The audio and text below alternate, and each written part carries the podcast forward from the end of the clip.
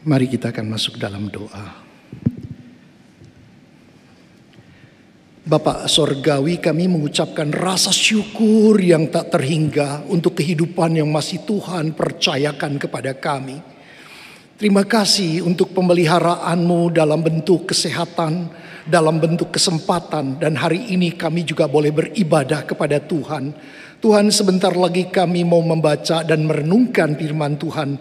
Sebab itu kami mohon pertolongan Roh-Mu yang kudus menolong kepada kami sekalian, hamba-Mu yang akan menyampaikan renungan ini, bahkan setiap diri kami. Biarlah kami boleh kembalikan segala puja-puji hanya bagi nama Tuhan saja. Biarlah kami bukan hanya menjadi pendengar firman yang baik, tetapi bisa mengerti dan menjadi pelakunya. Dalam Kristus Yesus kami sudah berdoa. Amin.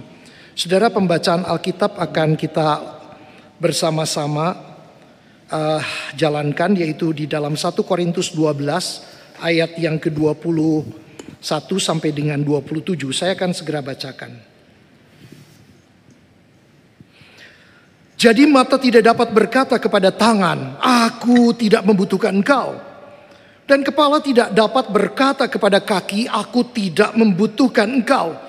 Malahan justru anggota-anggota tubuh yang nampaknya paling lemah, yang paling dibutuhkan. Dan kepada anggota-anggota tubuh yang menurut pemandangan kita kurang terhormat, kita berikan penghormatan khusus. Dan terhadap anggota-anggota kita yang tidak elok kita berikan perhatian khusus. Hal itu tidak dibutuhkan oleh anggota-anggota kita yang elok.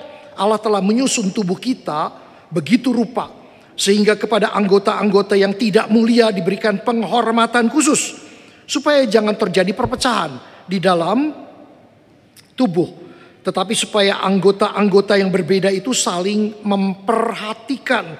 Karena itu jika satu anggota menderita, semua anggota turut menderita. Jika satu anggota dihormati, semua anggota turut bersuka cita. Kamu semua adalah tubuh Kristus, dan kamu masing-masing adalah anggotanya. Pembacaan Alkitab sampai di sini. Berbahagialah mereka yang mendengar, memelihara, dan melakukannya. Haleluya, silakan duduk. Saudara, hari ini kita akan bersama-sama memikirkan sebuah tema, ciri murid Kristus saling membutuhkan. Saudara, seingat saya di dalam perjalanan hidup saya, dari masa-masa kecil dan sampai jadi bujangan, saya ingat sekali saudara, saya ini adalah orang yang biasa mandiri. Tidak butuh orang lain, rasanya bisa mengerjakan segala sesuatu, mau apa saja, mau cuci baju, cuci piring, mau masak-masak sedikit, apa sajalah pokoknya bisa begitu. Tetapi saudara, di masa-masa kemudian perjalanan hidup, khususnya di dalam uh, beberapa hari yang lampau, saya ngobrol dengan Semu karena saya akan ada tugas pelayanan ke G K Y Medan. Lalu Semu mengatakan, kamu pergi sendiri saja. Saya bilang, jangan dong, kita pergi sama-sama. Enggak, enggak perlulah, kamu berangkat Sabtu, nanti Minggu juga sudah bisa pulang. Saya bilang, enggak, saya rencananya berangkat hari Kamis dan pulang hari Selasa. Kenapa lama? Loh, saya bilang bukan lama, saya ingin berjumpa dengan jemaat, di mana pengembalaan uh, terakhir di dalam perjalanan pelayanan saya adalah di G K Y Medan. Sebab itu saya katakan kita sama-sama. Dia bilang gak usah kamu sendiri. Saudara, susah mau bicara. Memang saudara minta izin itu susah saudara, lebih gampang minta maaf. Percaya enggak saudara? Minta izin apa saja, mau minta ini, ah, gak usah, mau beli ini, gak usah. Tapi kalau sudah terjadi, saudara, sorry ya, sudah beli, selesai saudara. Nanti jangan dicontoh ya. Saudara, pada waktu beberapa hari itu saya memikirkan gimana caranya gitu. Kemudian saya ngobrol dengan Semu, saya bilang gini, saya bisa pergi sendiri, saya juga bisa pergi beberapa hari tanpa kamu. Tapi coba pikirkan, bukankah kita ini sebagai suami istri, hidup kita Alkitab katakan tujuh puluh tahun, kalau bisa delapan puluh tahun. Tetapi kan belum tentu bisa sampai sejauh itu. Mari kita sama-sama ngobrol saudara. Akhirnya semua mengatakan oke lah, kita berangkat. Jadi nanti hari Kamis kami akan berangkat. Saudara, sesuatu hal yang saya katakan, saya katakan kepada semua, saya membutuhkan kamu. Saudara, kata ini adalah kata yang sangat penting sekali.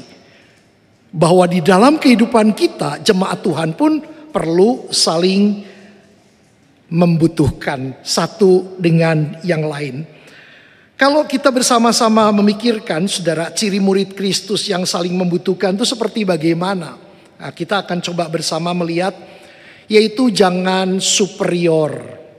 Jangan merasa diri itu hebat, jangan merasa diri kita itu luar biasa, lalu tidak butuh orang lain. Tetapi kita harus menyadari di dalam kehidupan kita, kita ini membutuhkan orang lain. Siapapun dia, saudara, yang ada di sekeliling pelayanan kita, kita saling membutuhkan. Saudara, waktu Pak Daniel Pu ada di sini, saya bertugas di sinode G K Y. Saya bilang sama Pak Daniel Pu, "Pak, saya mau jadi jemaat. Kalau saya tidak pelayanan kemana-mana, saya datangnya ke jemaat ini." Oh, Pak Daniel waktu itu mengatakan, "Iya, iya Pak Joni, datang aja." Jadi saya senang sekali karena diterima sebagai jemaat begitu. Saudara, ini adalah hal yang penting. Saya ingat pada waktu tahun sembilan puluh tiga, uh, saya pada waktu berada di Amerika, saya pun datang ke sebuah gereja di mana saya mengatakan, "Pak, saya mau berjemaat, digembalakan oleh jemaat di tempat ini, di tempat Bapak." Kenapa, saudara? Itu betapa pentingnya merasakan satu bagian bahwa kita anggota tubuh Kristus yang membutuhkan satu dengan yang lain. Walaupun saya adalah hamba Tuhan, walaupun saya pendeta, dan saya tidak artinya bisa saja uh, kemana saja, tetapi saya kulonuwun, saya permisi, saya mengatakan saya mau datang. Termasuk selama ini saya beribadah bersama-sama di jemaat ini. Kalau saya tidak kemana-mana, saya akan berusaha datang sebagai jemaat yang baik, tidak terlambat, dan juga selalu artinya on time dan sebagainya. Ini adalah merupakan sesuatu yang penting. Saudara, dikatakan jangan merasa superior, itu karena memang kalau kita bersama-sama memikirkan, pada waktu itu Rasul Paulus melihat jemaat di Korintus itu ada sebagian orang-orangnya itu merasa superior. Sehingga dia mengatakan sebuah perkataan yang sangat nyata sekali, bahwa dia mengatakan seperti ini loh. Mata dibandingkan dengan tangan, kepala dengan kaki. Itu adalah berkaitan dengan apa? Posisi seseorang. Pada waktu di dalam perjalanan pelayanan, saudara, selalu kita tahu ada tokoh gereja. Ada orang-orang yang berperan, punya posisi tinggi, punya peranan penting di dalam jemaat. Tapi saudara, ada yang tidak terlalu berperan. Tetapi saudara, walaupun berperan begitu tinggi, dan juga dengan orang-orang, rekan-rekan yang tidak, tetapi kita tetap harus melihat bahwa kita adalah sebagai mitra kerja Allah. Kita sebagai rekan sekerja yang harus saling menghargai dan jangan merasa superior. Ini adalah sebuah sikap yang tidak tepat. Suatu kenyataan memang bisa terjadi di dalam kehidupan jemaat Tuhan. Sebuah pertanyaan, saudara. Apakah saudara tahu pada waktu sebelum ibadah sudah ada koordinasi dari teman-teman?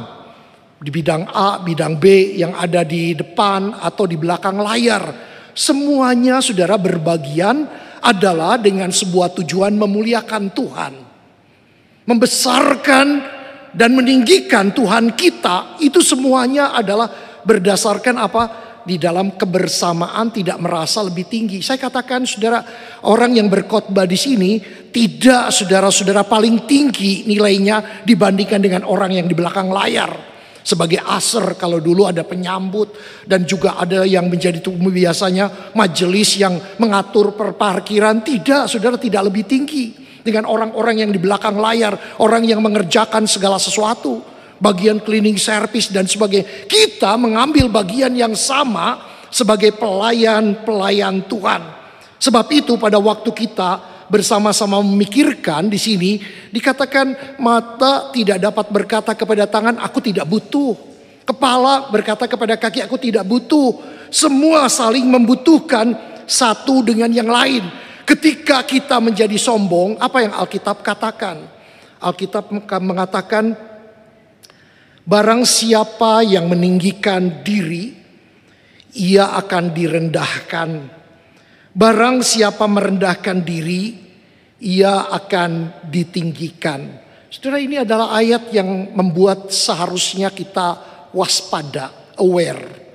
Bahwa di dalam kehidupan kita, saudara, sebagai pelayan-pelayan Kristus, kita tidak boleh sombong.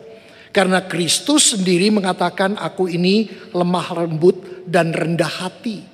Dia mengatakan sebuah pernyataan dan setiap muridnya harus rendah hati. Walaupun kita punya banyak karunia. Saya melihat saudara-saudara orang yang punya karunia mengatur segala sesuatu luar biasa. Pada waktu saya berada saudara di Singapura, saya bertemu dan ber, melayani bersama dengan orang yang talentanya banyak sekali, luar biasa. Dia bisa nyanyi, dia bisa berorganisasi, dia bisa memimpin. Sangat-sangat komplit, saudara, luar biasa. Tetapi saudara, saya ingin katakan, apakah dia tidak butuh orang lain? Tidak, saudara, dia butuh orang lain. Saudara dan saya membutuhkan orang lain. Sebab itu kita jangan merasa superior. Ini yang penting. Saudara, kalau saudara uh, tahu mebel, ada mebel yang mereknya Herman, Herman Miller, saudara. Herman Miller ini, saudara-saudara, itu adalah sebuah perusahaan yang sudah dimulai uh, kurang lebih seribu sembilan ratus dua puluhan. Jadi perusahaan ini adalah perusahaan mebel yang pada waktu itu hampir bangkrut. Lalu mereka melihat kenapa yang menjadi penyebab kebangkrutan. Ada lima belas yang didaftarkan. Salah satu, saudara, yang sangat penting, itu di antara mereka ada pemisahan yang disebut dengan white color dengan blue color, uh, kerah putih dengan kerah biru.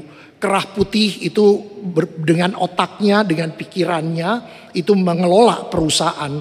Itu adalah dianggap bagian yang sangat penting, sangat krusial, sangat luar biasa.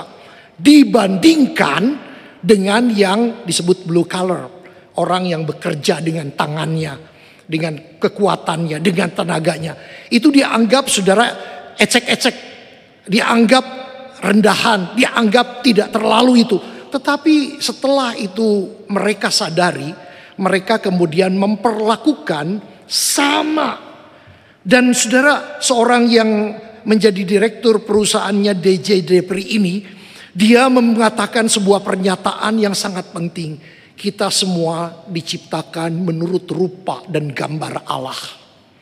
Jikalau kita diciptakan menurut rupa dan gambar Allah, baik seorang laki-laki, baik seorang perempuan, kita ini setara. Kita itu sama sederajat. Tidak ada yang lebih rendah, tidak ada yang lebih tinggi. Kita sederajat.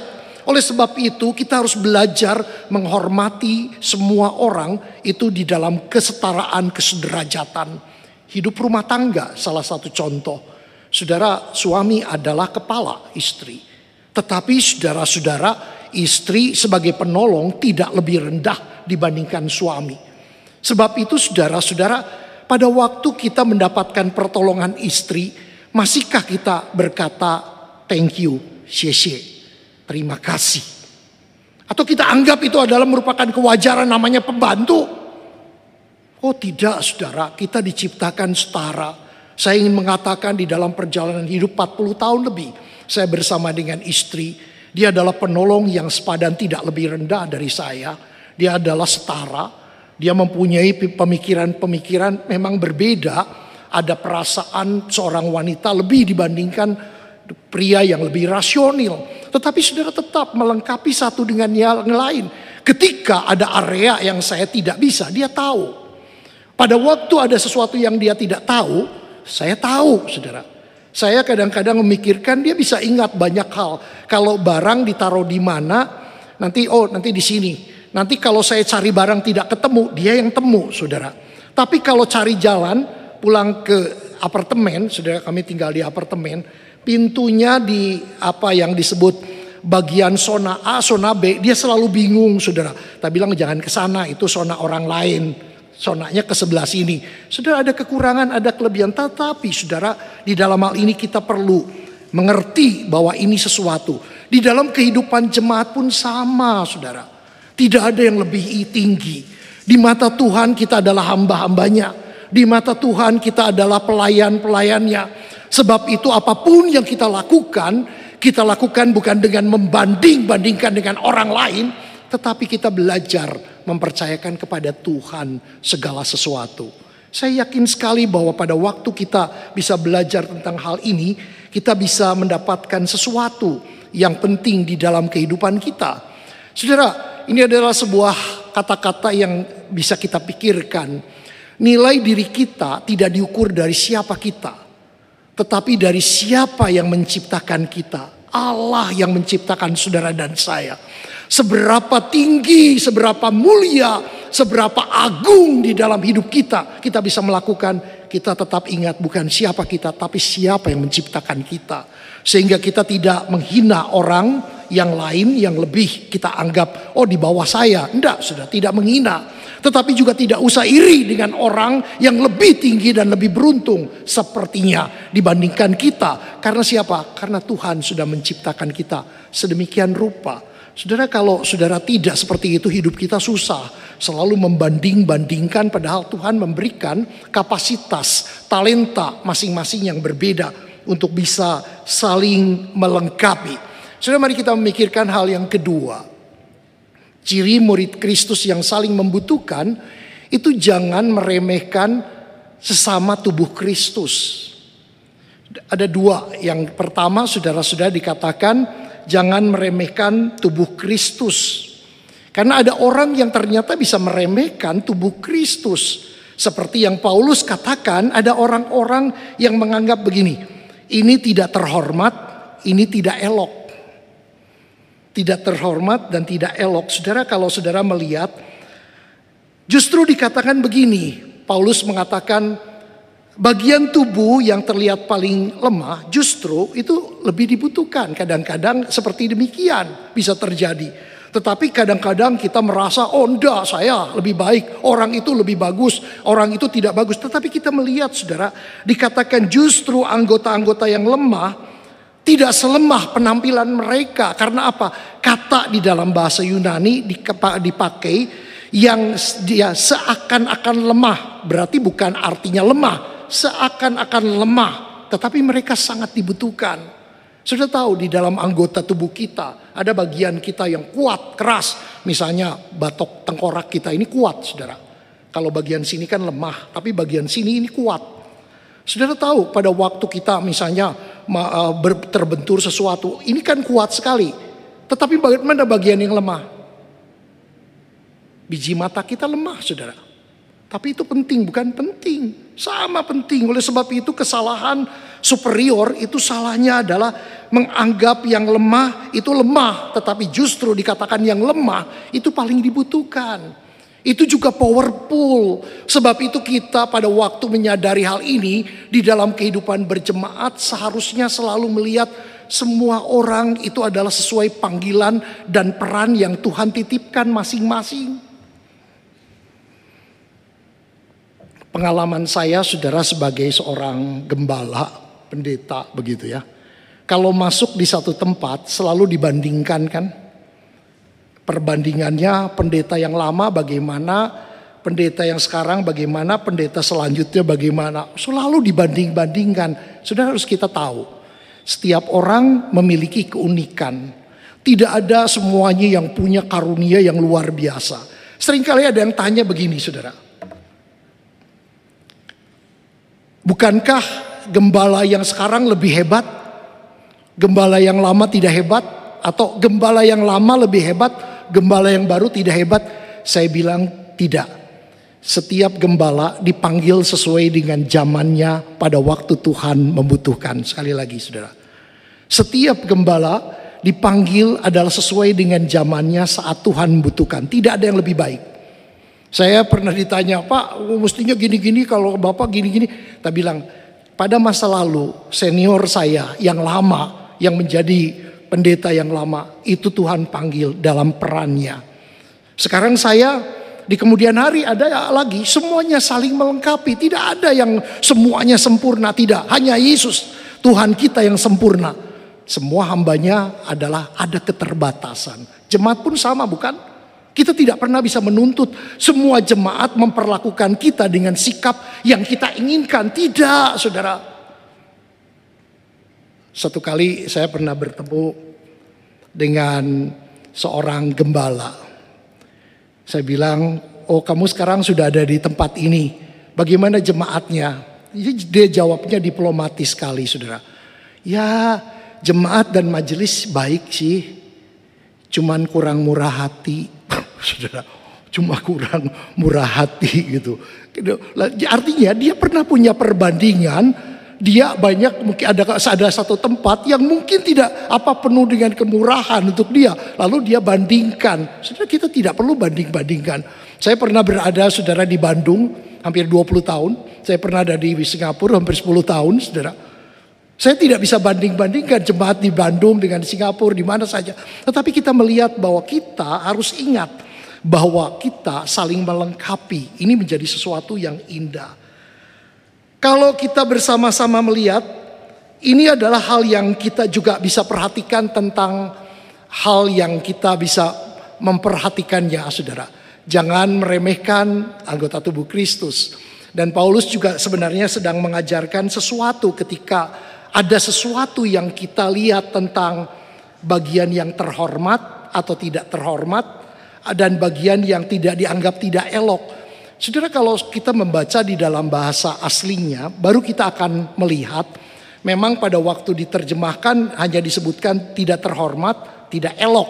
Tetapi di dalam bahasa Yunani artinya yang tertutup. Dalam pengertian itu, saudara, organ-organ yang tertutup, tidak terhormat. Saya ingin tanya, saudara, bagian mana sih yang dianggap tidak terhormat? Biasanya, maaf saudara, mungkin bagian belakang kita ya, bagian pembuangan, oh di sana, oh itu tidak terhormat gitu. Tapi saya mau tanya, itu harus dapat perhatian khusus dikatakan. Kenapa? Saudara, kalau bagian itu ngambek, bagian itu stop, saudara pernah nggak merasakan tidak bisa keluar? Terus makan, makan, makan terus gak bisa keluar berhari-hari. Wah, saya kadang-kadang suka mendengar kalau semua mengatakan udah sudah berapa hari ini. Saya bilang ya makanlah buah-buahan atau apa. Saudara mulai ribut bukan? Tadinya merasa ini bagian bagian belakang kurang terhormat. Tetapi kenyataannya tidak bisa, saudara, diabaikan. Saudara kemudian dikatakan tidak elok. Tidak elok itu maksudnya apa? Yaitu di tempat yang tertutup. Ya, bagian organ-organ yang dikatakan adalah bagian-bagian vital kita. Saudara, itu pun bagian yang tidak ditut, tidak diterbuka, tetapi itu adalah bagian yang vital, bukan sesuatu yang begitu penting sekali untuk alat reproduksi dan sebagainya di dalam kehidupan kita manusia. Semuanya, saudara, adalah sesuatu hal yang sangat penting. Sebab itu kalau kita melihat apa yang Paulus ajarkan di sini, penampilan yang kelihatan lemah, tidak terhormat, tidak elok, tidak memiliki keterkaitan dengan nilai sesungguhnya dari anggota-anggota tubuh itu. Kita tahu ini adalah sesuatu yang sangat nyata sekali. Demikian hal ini kita bisa menjadi satu prinsip bahwa di dalam pola kerja Allah, di dalam merencanakan begitu indahnya untuk kita sebagai anggota tubuh Kristus yang saling membutuhkan. Saudara, sebab itu di dalam perjalanan pengembalaan saya, saya ingat saudara. Saya hampir pada waktu mulai pengembalaan di Bandung, saudara, di Bandung. Karena pada waktu berada di Kalimantan, di Surabaya, semua pelayanannya berada di sinode, saudara. Tetapi ketika mulai pengembalaan, saya mulai saudara membesuk, melawat orang, lalu berbicara, ngobrol, menguatkan, berdoa bersama dan sebagainya. Itu merupakan sebuah proses. Dan di dalam proses ini saudara-saudara, seringkali saudara ada sesuatu, yaitu kalau mereka tidak datang-datang cepat dikunjungi lagi. Dan itu merupakan sesuatu yang terus-menerus sebagai sebuah perhatian. Tetapi saudara, kadang-kadang akhirnya kita harus menerima sebuah kenyataan. Apalagi kalau dulu itu ada jemaat yang bisa saja mereka kemudian tiba-tiba entah bagaimana bisa tidak ada, menghilang dari jemaat. Tetapi kalau zaman sekarang oh, luar biasa. Tantangan pada masa kini tidak mudah. Digital saja, saudara kan ingat ketika masa-masa pandemi kita di uh, dengan online itu kalau tidak suka saudara bisa pindah tiga atau empat tempat, bukan hanya di lokal sampai luar negeri. Itu luar biasa, bukan? Tetapi itu sebuah challenge. Sebab itu pada waktu kita bersama-sama memikirkan, kita tahu betapa pentingnya bahwa Allah menghendaki pada waktu kita tahu jangan remehkan orang lain. Kita harus tetap bisa merangkul orang lain dan kita saling membutuhkan.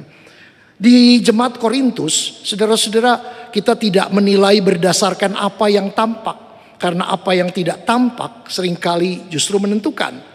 Demikian pula dengan sebagian besar jemaat di Korintus. Mereka sebenarnya bukan terpandang, tetapi Tuhan telah memanggil, telah memilih mereka menjadi satu bagian.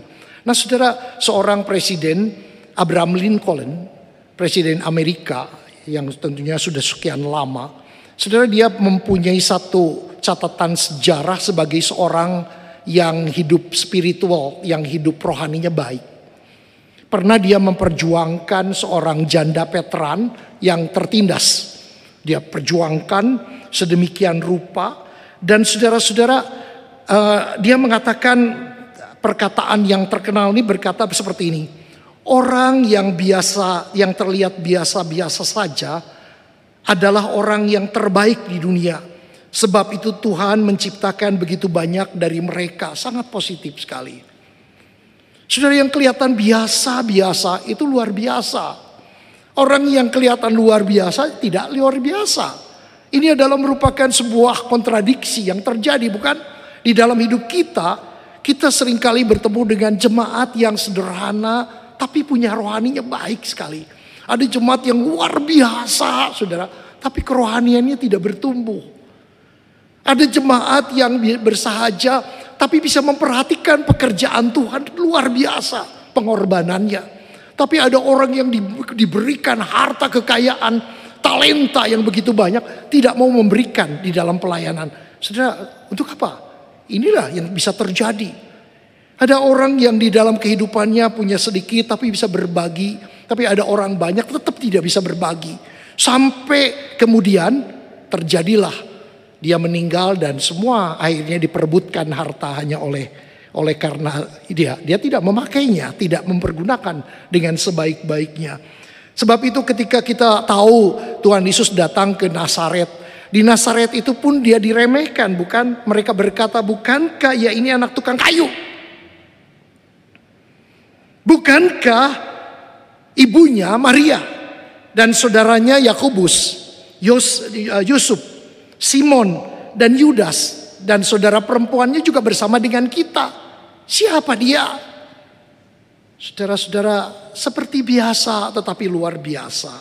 Demikian di dalam perjalanan hidup kita, di dalam hidup jemaat Tuhan, saudara, sama. Hidup kita pun sama, saudara. Bahwa di dalam hidup ini kita, orang yang kelihatan biasa di hadapan Tuhan, mungkin dia adalah luar biasa. Yang kita seperti luar biasa, mungkin tidak luar biasa. Sebab itu mari kita bersama-sama melihat bukan dengan mata jasmani kita, tetapi mata rohani kita bisa melihat. Samuel pada waktu melihat anak-anak dari Isai pada waktu akan mengurapi seorang raja, maka di antara mereka itu yang kemudian dia katakan kepada, di sini dia berkata, sungguh di hadapan Tuhan sekarang berdiri yang diurapinya. Siapa itu? Eliab, bukan bukan Daud. Tetapi kemudian Tuhan mengatakan, jangan pandang parasnya atau perawakannya yang tinggi, sebab aku telah menolaknya. Bukan yang dilihat manusia, yang dilihat Allah. Manusia melihat apa yang di depan mata, tetapi Tuhan melihat hati. Saudara, ingatlah bahwa anggota tubuh Kristus, saudara dan saya, Tuhan lihat hati kita. Tuhan tahu siapa kita. Oleh sebab itu mari kita bersama-sama memikirkan, kita semua saling membutuhkan dan harus dengan rendah hati. Bagian yang kita akan bersama-sama juga, saudara-saudara lihat. Di dalam hal ini kita tahu ciri murid Kristus saling membutuhkan karena Tuhan menciptakan keberagaman. Saudara, keberagaman ini adalah ada dua tujuan. Pertama, supaya orang tuh tahu tentang persatuan supaya tidak terjadi perpecahan. Persatuan. Dikatakan dengan sangat jelas sekali Allah menyusun supaya apa? Tersusun. Supaya tidak terjadi perpecahan, yaitu kerinduannya adalah supaya kita terjadi apa? Persatuan. Betapa luar biasa bukan kalau keluarga semuanya itu kuat, itu karena apa? Karena kita bersatu. Saudara kenal pepatah yang berkata gini, bersatu kita teguh, bercerai kita runtuh. Jangan dibalik lagi saudara, bercerai kita kawin lagi. Bukan itu. Tetapi saudara, itu adalah sebuah hal yang mengingatkan kita bahwa kita ini perlu saudara, gereja Tuhan itu bersatu. Kalau tidak saudara bisa pecah. Keluarga juga sama. Oleh sebab itu bagaimana kita bersikap, kita tahu ada keberagaman.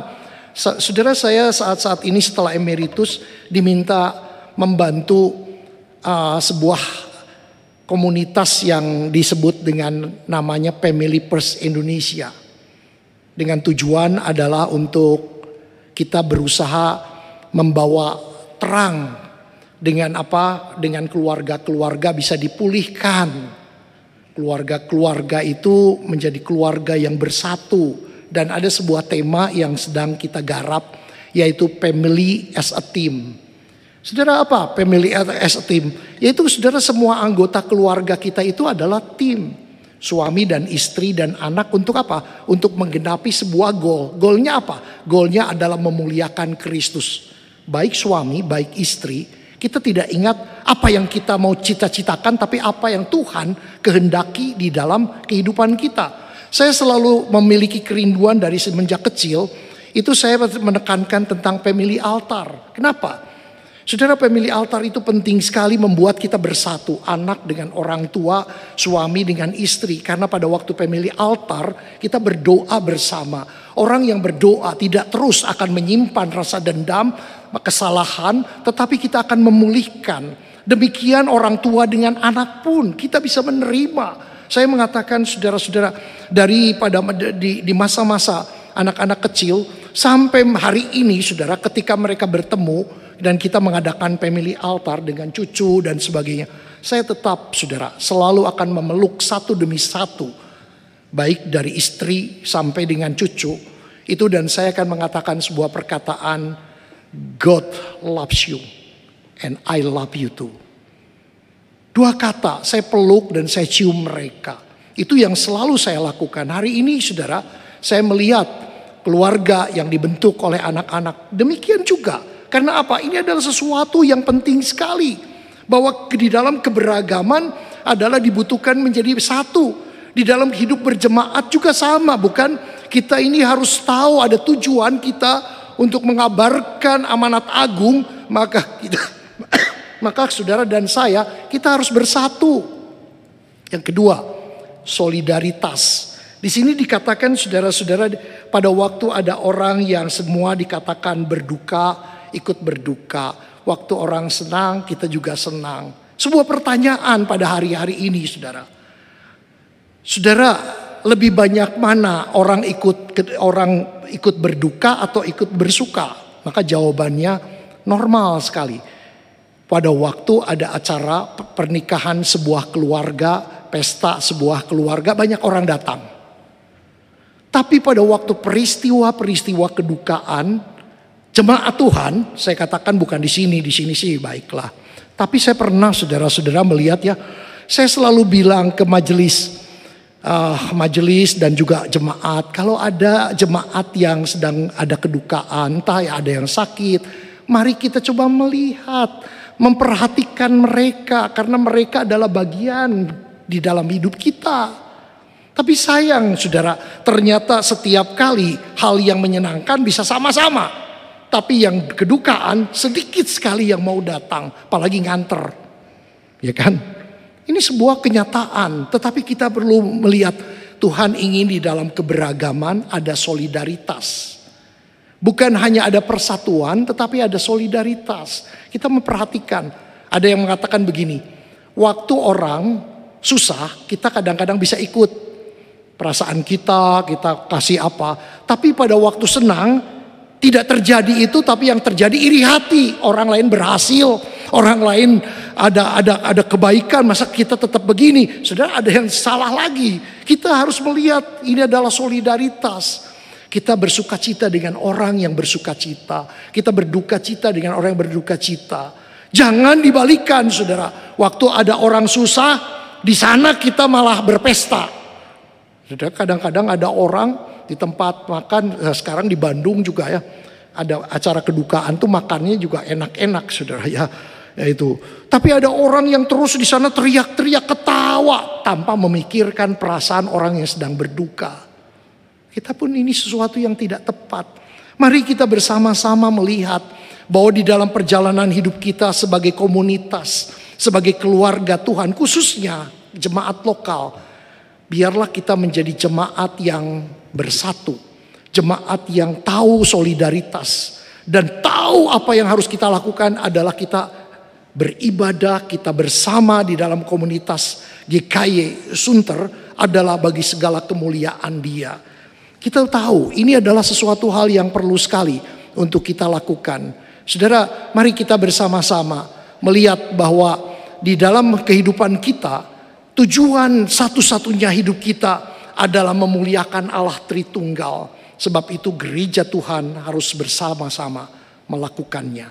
Kiranya Tuhan akan tolong kita semua menjadi orang-orang yang anggota tubuh Kristus, yang dipersatukan di dalam Roh Kudus, yang juga hidup untuk memuliakan Allah Tritunggal melalui pelayanan yang Tuhan percayakan melalui gerejanya di tempat ini. Tuhan memberkati. Kita berdoa. Bapa di dalam surga, terima kasih, kami bersyukur karena anugerah dan pertolongan Tuhan. Gerejamu sampai hari ini dipeliharakan oleh Tuhan. Kami tahu kadang-kadang kami juga merasakan kesedihan jikalau gereja tidak berfungsi sebagai tubuh Kristus, di mana Kristus adalah kepala gereja yang harus ditinggikan. Kami saling merasa superior, kami meremehkan satu dengan yang lain. Kami tidak memiliki solidaritas dan tidak mau bersatu.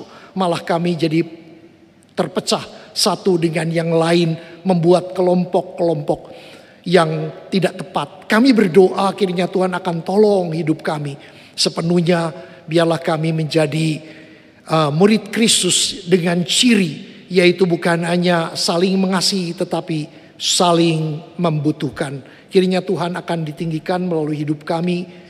Dipancarkan nama Tuhan akan dimuliakan. Dalam Kristus Yesus kami sudah berdoa. Amin.